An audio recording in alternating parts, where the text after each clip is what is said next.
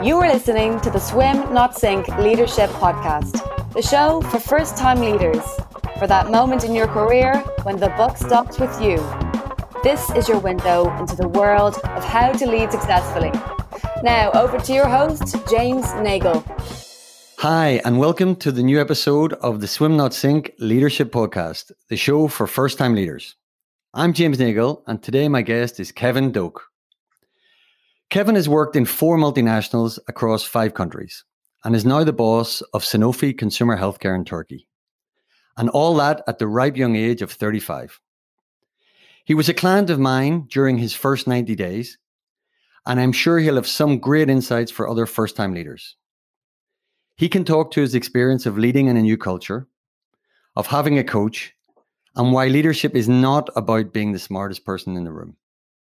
It's my pleasure to introduce Kevin Doak. Hi, Kevin. Hi, James. How are you? Very good. And I'm really looking forward to to the chat today because look, you're six months in the role. Um, so let's go back to the beginning. What were you actually brought in to do?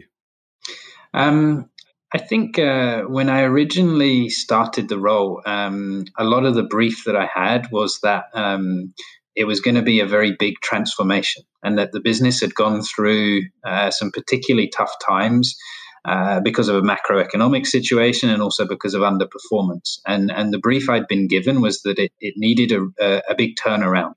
And it was very much being positioned as as the business needed to be uh, almost started from scratch again, and that it had some some serious underlying problems and issues. Um, however, once once I got there, and, and when we started talking in the beginning about whether that's really what was required or not, it started to become a little bit different. Tell us about the evolution and who was involved in sort of getting to the core. I think um, it was mainly as I started talking to the leadership team um, and trying to understand really the underlying causes of why the business had been underperforming. And it was more that there was significant one-offs in the business rather than it being um, a real underlying problem with performance. And so once I'd started to ask those questions to the right people, um, we started discussing that it was a bit more of a realignment and it needed um, to be chosen to, to realign certain areas of the business and to focus on certain things rather than having to start from scratch. And that the fundamentals of the business, in terms of the people, in terms of the brands, and in terms of the plans, they were all quite solid. And so that changed. It changed the briefing of what I imagined I would have to do in the first kind of 90 days significantly. And it was a big mindset change for me, and also communicating that to, to my manager that, that I didn't believe that it needed to completely restart the business, that the fundamentals were good, and demonstrating that. And then that changed the priorities over the next three to six months. And listening to you, I'm sure you had, I'm sure you're glad you had those conversations with the management team because otherwise you could have gone off in the completely, let's say, wrong direction. Yes. You mentioned two words there, transformation and, and, and realignment. And we're both aware of where they come from. Do you, do you want to just talk about how you understand the difference between the two, the two concepts? I mean, we talked uh, a lot about this STARS model um, of the different situations that you can be in when you, when you come into a, a role like this. Um, and very much the, the, the turnaround or transformation was that um, everything has to be started from scratch in terms of people, in terms of plans, in terms of the whole business, and that there is uh, that there isn't any uh, there isn't anything that you can build on. You have to start from the very beginning. Whereas the realignment were very much that there is a lot of good things. Perhaps it hasn't been maximized, and uh, the right things haven't been focused on, but the fundamentals were good. Um, and so that's where that understanding came from because there was a danger that if I had pursued the first route, that I would have made some very bad decisions. Um, and because I had that conversations, and also they were honest conversations, and it was that the team was able to speak honestly, um, because that was something that I wanted to establish very quickly from the beginning was the safe environment that you could have that honest conversation. Um, and that was one of the big reasons why I think why, why I was put into this role in particular, because uh, I was able to have that and get to the root cause of that, uh, the underlying problems with the business. And when you went back to your, let's call it the superiors, with this sort of insight and this, is this really what we want to do? What what was their reaction? How receptive were they? Uh, quite receptive because there's trust, um, and and a lot of it is that um, the, there's a big trust in terms of being put into this role that um, I'm being uh, given the authority to be able to make that judgment. Um, and I'm not being forced to go in one direction or another. Um, and there's a lot of trust uh, involved in that, and, and that I was very happy with. So when I'm able to explain and justify why I believe that it's more of a realignment situation, um, then there's a big a big trust in that. Of course, it comes with the responsibility of then having to show quick wins, which was another thing that we went into very quickly, and, and, and showing that by realigning rather than transforming, we're able to come back to the performance expectations. So the conversation was okay because there was quite a lot of trust in being put into the position. And I couldn't underline the importance of what you said enough because in a way it's the first time when you're the leader no one's ever going to give you any credit if you say look i did what i was told or i did what i was briefed. Yes. That is this is the first moment where you've got to say look regardless of what the brief has been this is what i this is how i assess the situation and this is how i'm going to bring it forward. So look that that's really good. So if we look now a bit at your own personal experience as, the leader um, what's been different versus what you expected i think um part of it has been the way that I've had to to act in the role. Um, or or starting to come to a realization of how I'm going to be successful in the role.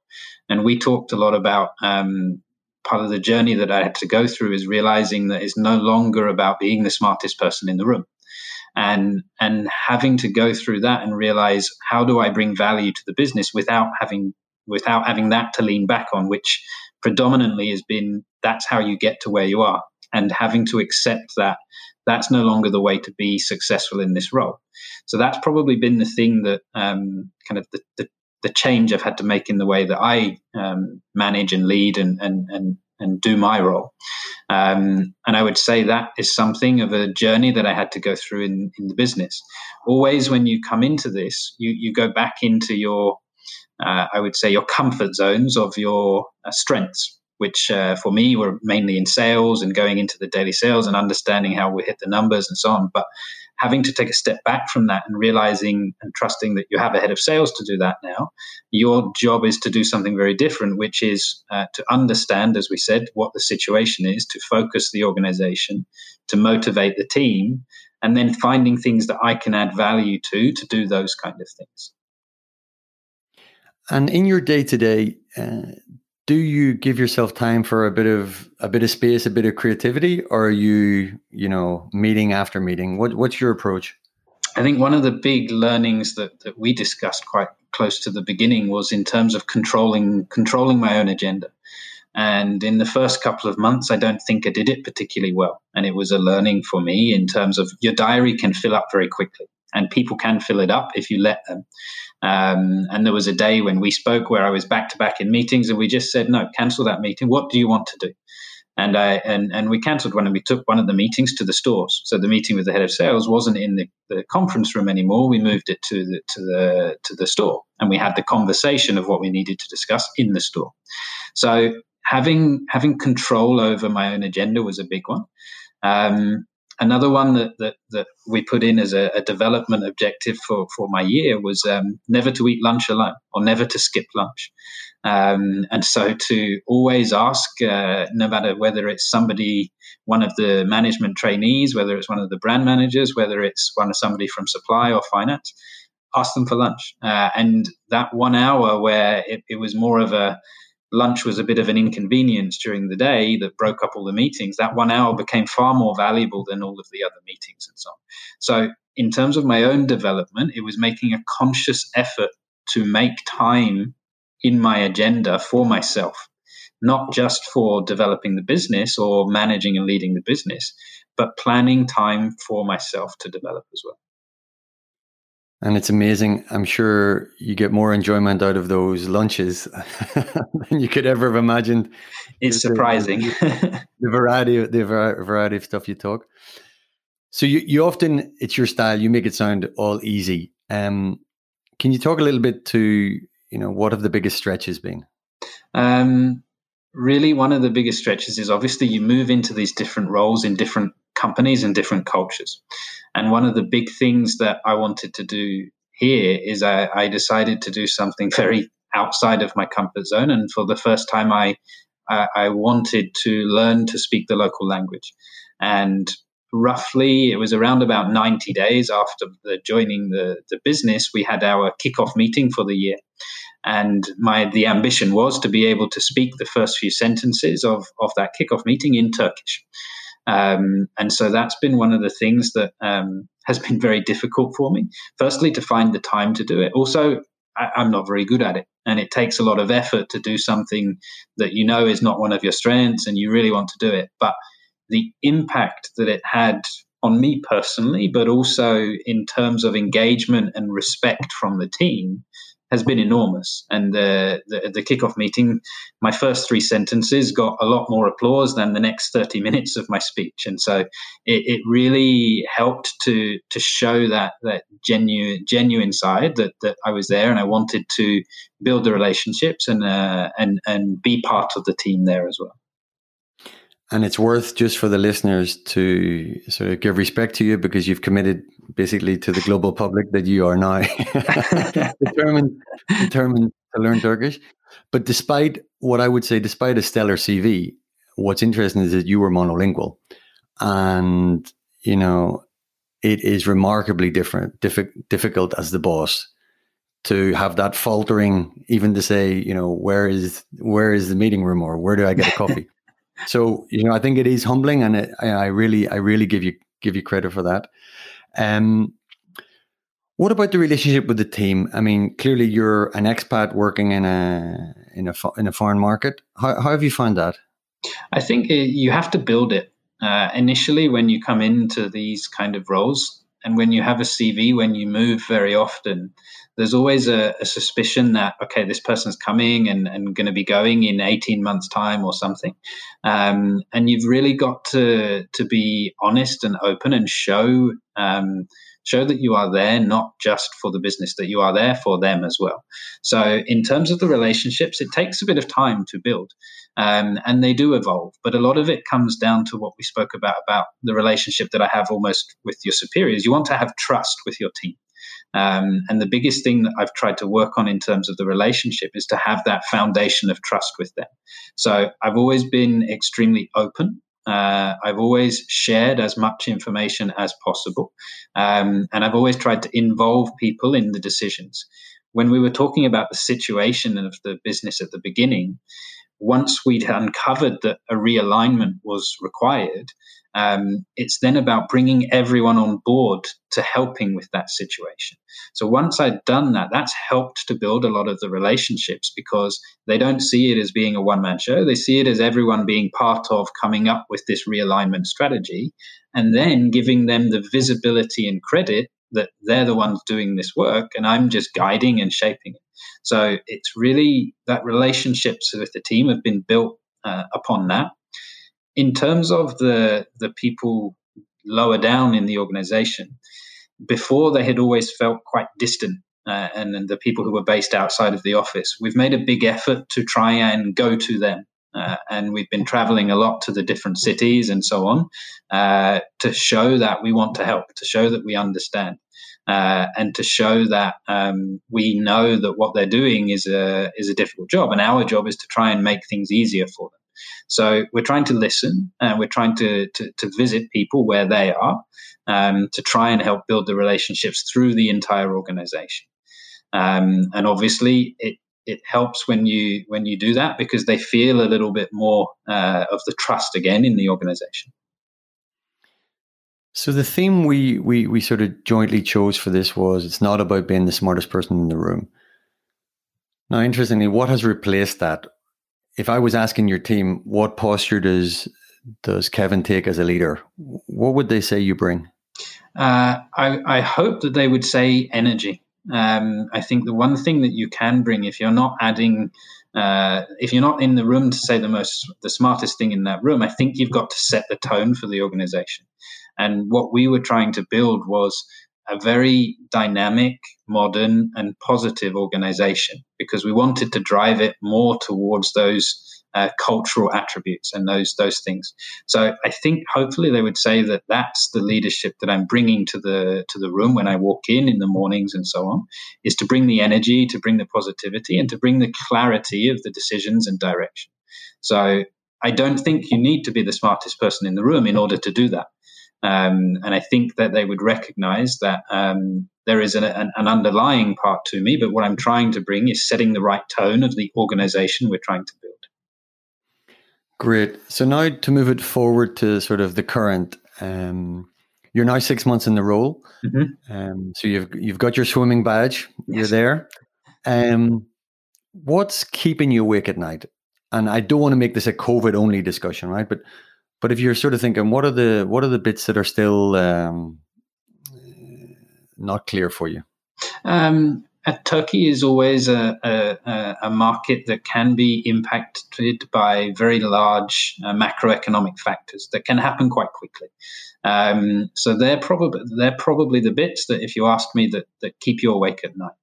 But I'm trying to accept there are some things you cannot influence, and there are some things you you try not to worry about so much because they're going to affect everyone equally.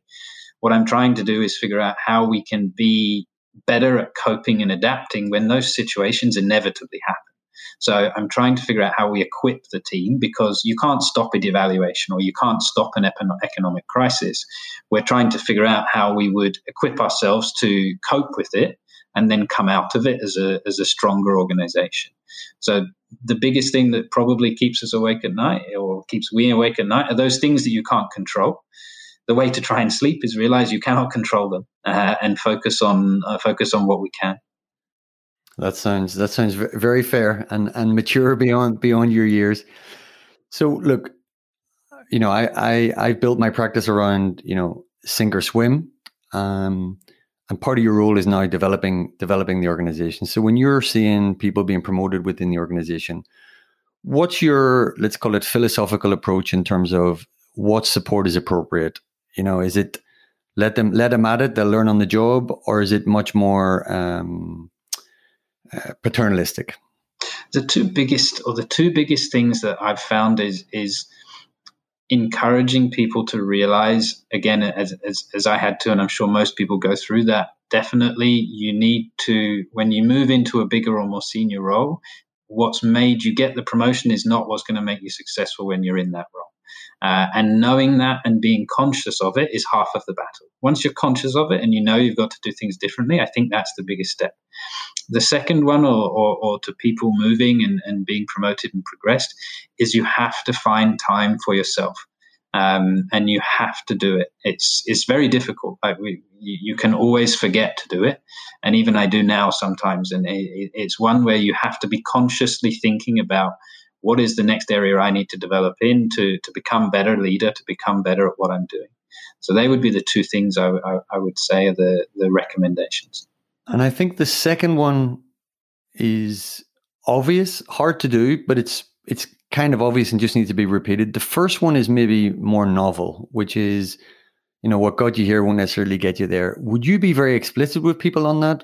Yes, very explicit because I I think is is one that um, most people and, and myself included, you sometimes fall into that trap, uh, and you always go back to your comfort zone. And your comfort zone is things that you are good at and things that have made you successful in the past. Um, that's probably not what your team needs you to do when you come into these leadership roles. Uh, and in fact, it's probably going to be detrimental. Um, so um, it's one where I think you have to be explicit and honest with people because, as you said, it doesn't. It's not one that comes naturally, or it's not an obvious one. And and to be fair, through my whole career, nobody was ever as explicit as that. And in a way, I wish they had been. Yes. how how do the how do people react when you're when you when you say that to them? I think uh, again, it's, it's, this trust and this honesty. Um, when I'm saying it, is saying it for the right reasons. It's not because you don't want them to be successful. It's because you know that they've got the agility to do more than what they have in the past. Um, so I think uh, as long as you're open about the reasons of why you're saying it, the reactions are always quite positive. Um, of course, there's always a risk that some people might think that the, that, that it's it's coming from the wrong part, from, from the wrong perspective. But um, as long as there's the honesty and it's it's coming from a, a genuine place, then I think they react quite positively.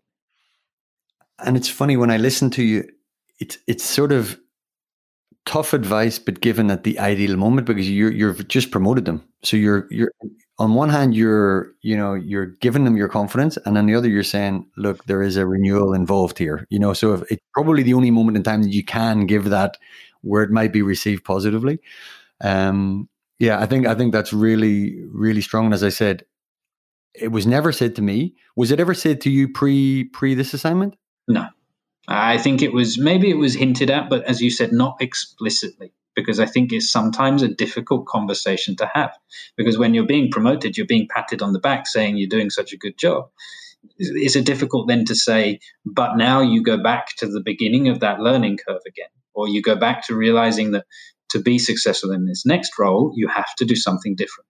So it, it's maybe it was hinted at, but I don't think it was ever spoken as explicitly. Yeah, yeah. So to all those one-trick ponies, as I would call them, and I was one one myself at a, at a period in my career. It is all about being open. As I say, going back to the start of the conversation when you said, if you hadn't had those discussions with your team to fully understand what are you trying to fix, you might have gone off on the wrong on the wrong path. So now to sort of wrap it all together, uh, wisdom question you know, if uh, if there's a new GM appointed in Sanofi and they're pointed in your direction, what what are the what are the gems or pieces of advice that you'd give them as they start off? The non-obvious ones, I hope. um, ask ask the right questions. Don't make assumptions because that was the biggest thing. If I had assumed that it was a, a turnaround or a transformation, uh, if I assumed that and didn't ask the right questions, then I wouldn't have gone on the right path. So I think um, don't make too many assumptions and ask the right questions. Um, and create the right environment so that you get honest answers to those questions. People can always answer your questions, but if they give you just the answers they think you're looking for, then it's also not going to help. Um, so you need to have that uh, as you it's about the relationships you were talking about. You don't have them at the beginning, but you need to come across as a, as, as, a safe place where they can have those honest conversations. So I think asking the right questions and creating an environment to, for the team to give the right answers uh, is going to be the biggest area that you can give advice to someone moving into one of these uh, first time leader type positions. Um, and then being honest with yourself, I think, is the big thing, like we talked about in terms of making sure you you pick things that are genuine development areas for yourself, make tough uh, tough decisions, um, show show you're genuine uh, to to the team, um, and do things that show that you also want to develop yourself as well. Set an example that if you expect people to develop in their role, that you need to show that you're doing things to develop yourself, and uh, what has made you successful in the past is not what's going to make you successful now. Therefore, you need to develop some things yourself. So I would say that would be that would be my advice. I think you might have a few uh, Sanofi GMs on the phone to you. That's the new sage. Look, Kevin, that's been a real pleasure. Thanks for your time. All right. Thanks, James. You've been listening to the Swim Not Sink Leadership Podcast. Subscribe at swimnotsink.com forward slash podcast.